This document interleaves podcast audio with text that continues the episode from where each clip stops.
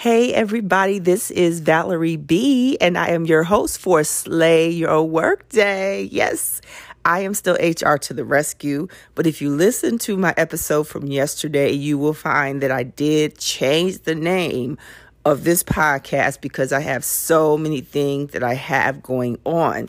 And I just want to talk to you today about just some secrets to slaying your workday, which is one of the reasons why I named it Slay Your Workday. And that is because my main reason is to help you to make your workday more productive. Well, how can you do that? Well, I want to go over just six things for you today. And then we're going to talk a little bit more in the days to come and in the episodes to come about slaying your workday and how you can begin to slay your workday today. You can start it when you go to work in the morning, okay? And I don't know what time it is where you are, but you can start slaying right away. So let me give you some tips on helping to make your workday more productive. First of all, I want you to slay what you say. Well, what does that mean? Well, if you are going to slay what you say, then I want you to know when to talk or when to speak when to keep quiet because remember, everything does not have to be said right away. And don't say everything that you're thinking in your head because everything that you think should not come out of your mouth. So when you slay what you say, you know and you have the ability to discern when to speak and when to keep quiet. I mean, every issue does not require that you become involved. It just doesn't. So what I want you to begin to do when if you want to slay what you say, that I want you to ask yourself, "Hmm, should I respond? Should I get involved? Or should I even voice my opinion in this?" Sometimes you will find the answer will be no. The next one I want to tell you about is I want to tell you how to slay stress. Oh, Yes, yes, yes. I want everyone to know how to slay stress. And as a beginning, I want you to become familiar with locus of control. Do you have internal locus of control? Because locus of control reminds you of what you can control and what you cannot control what you can change and what you cannot change. Because so many times we try to change things that cannot be changed and were not intended for us to change anyway. So, for example, if you have a mate or you're in a relationship with someone and you say, Oh, I could change that person because, you know, I, he doesn't really, he or she doesn't really need to do that. So that's an easy one. I can change them whenever you think that you could change a person, that is a huge, huge no no. So, in order for you to begin to slay some stress at work, then you will need to stop focusing on the things that you really have no control over. For example, you have no control over your boss. You have no control over your coworkers. There are certain things that you cannot control, but you certainly can control how you respond to some things, how you react to some things. You can control certain things. You can you can control getting to work on time. So focus on what you can control and forget about what you can't control because there is nothing, nothing, absolutely nothing that you can do about the things that you are unable to control. And number three is slay your career. Well, how are you going to slay your career? Well, this is what I want you to sit and think about. Are you even in the job that you desire to be in? I mean, you could very well be like I was in my last job. In my last job, I was like, okay, I know how to do the job, but do I really love the job? And my answer was no, I hate this job. I hate it. But I was doing it because I needed a paycheck. I was doing it because I needed to bring some money home. And you know what? I just said, well, I'll just deal with what I have to deal with. But the question you need to sit and ask yourself is Are you really in the job that you desire to be in? I mean, does it pay what you want, what you're worth? Think about it. Are you underpaid? Are they making you do the job of two to three people and they're only paying you for one? Well, that actually happened to me because I was a one person department and the work I was doing was definitely a work a job for two to three people. And so what I will say to you in order to slay your career, it is time for you to begin to evaluate your career.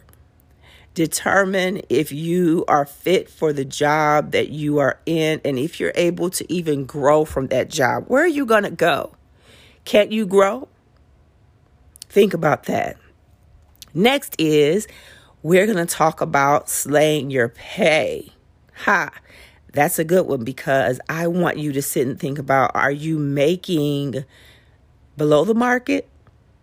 Are you making at the market? Or are you making above the market?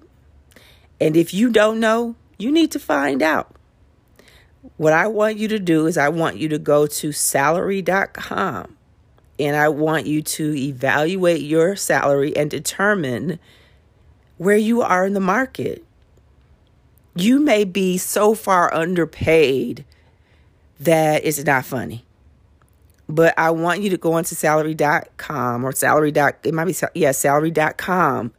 Go onto salary.com because it will break down for you, you know, your range, your salary range for your position. And it may ask you questions about the type of industry that you work in, the number of employees in that industry, and some things about your job.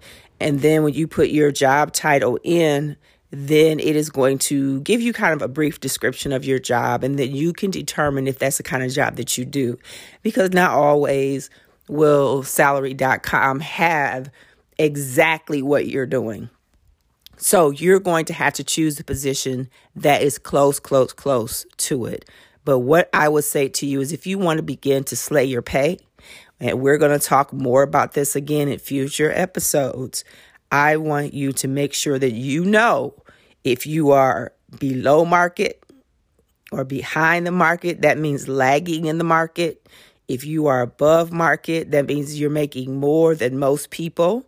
Or if you're right at average, you know, you're right where you probably should be.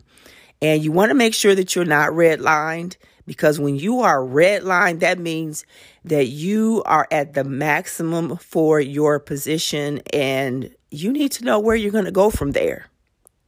Okay? So think about those things. And I want you to go to salary.com as soon as possible if you don't know where you are in the market and if you are in a competitive job. Number five is we are going to talk about how to slay your performance review. And I have a question for you. Did you complete your self appraisal? Does your company have self appraisals? Does your does your company have performance reviews? I know that there are a lot of companies that have completely eliminated performance reviews because they really do believe that they are a waste of time. However, if you are at a company and they do have performance reviews and they do try to, the manager, your boss, tries to encourage you to complete a self appraisal, I know it is so easy to just say, well, why am I going to complete a self appraisal? It's not going to do any good anyway.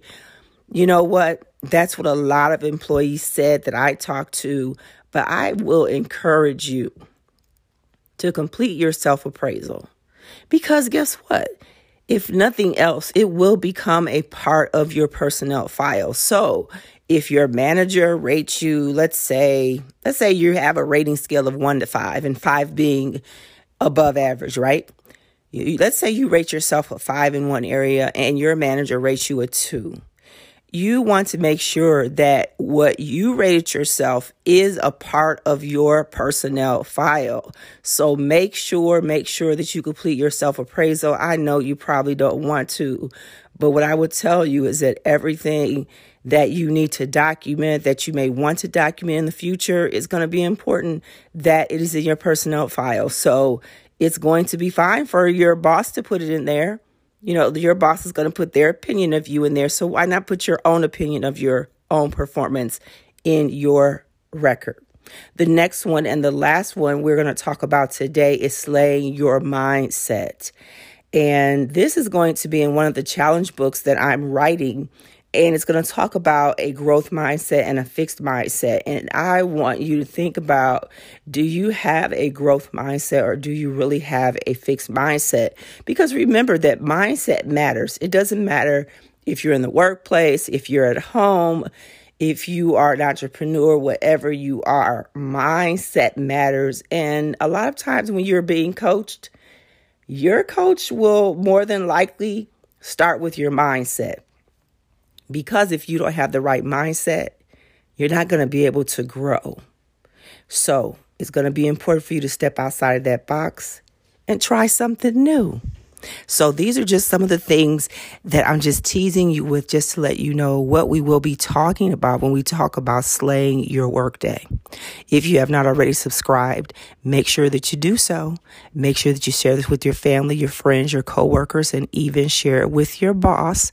And you can find me on valerieboyce.com or remember I'm on LinkedIn, Facebook, or even Instagram. And you know my saying, it's time to stop talking about it it's time to stop complaining about it. It's time to be about it and do something about it. Ciao for now.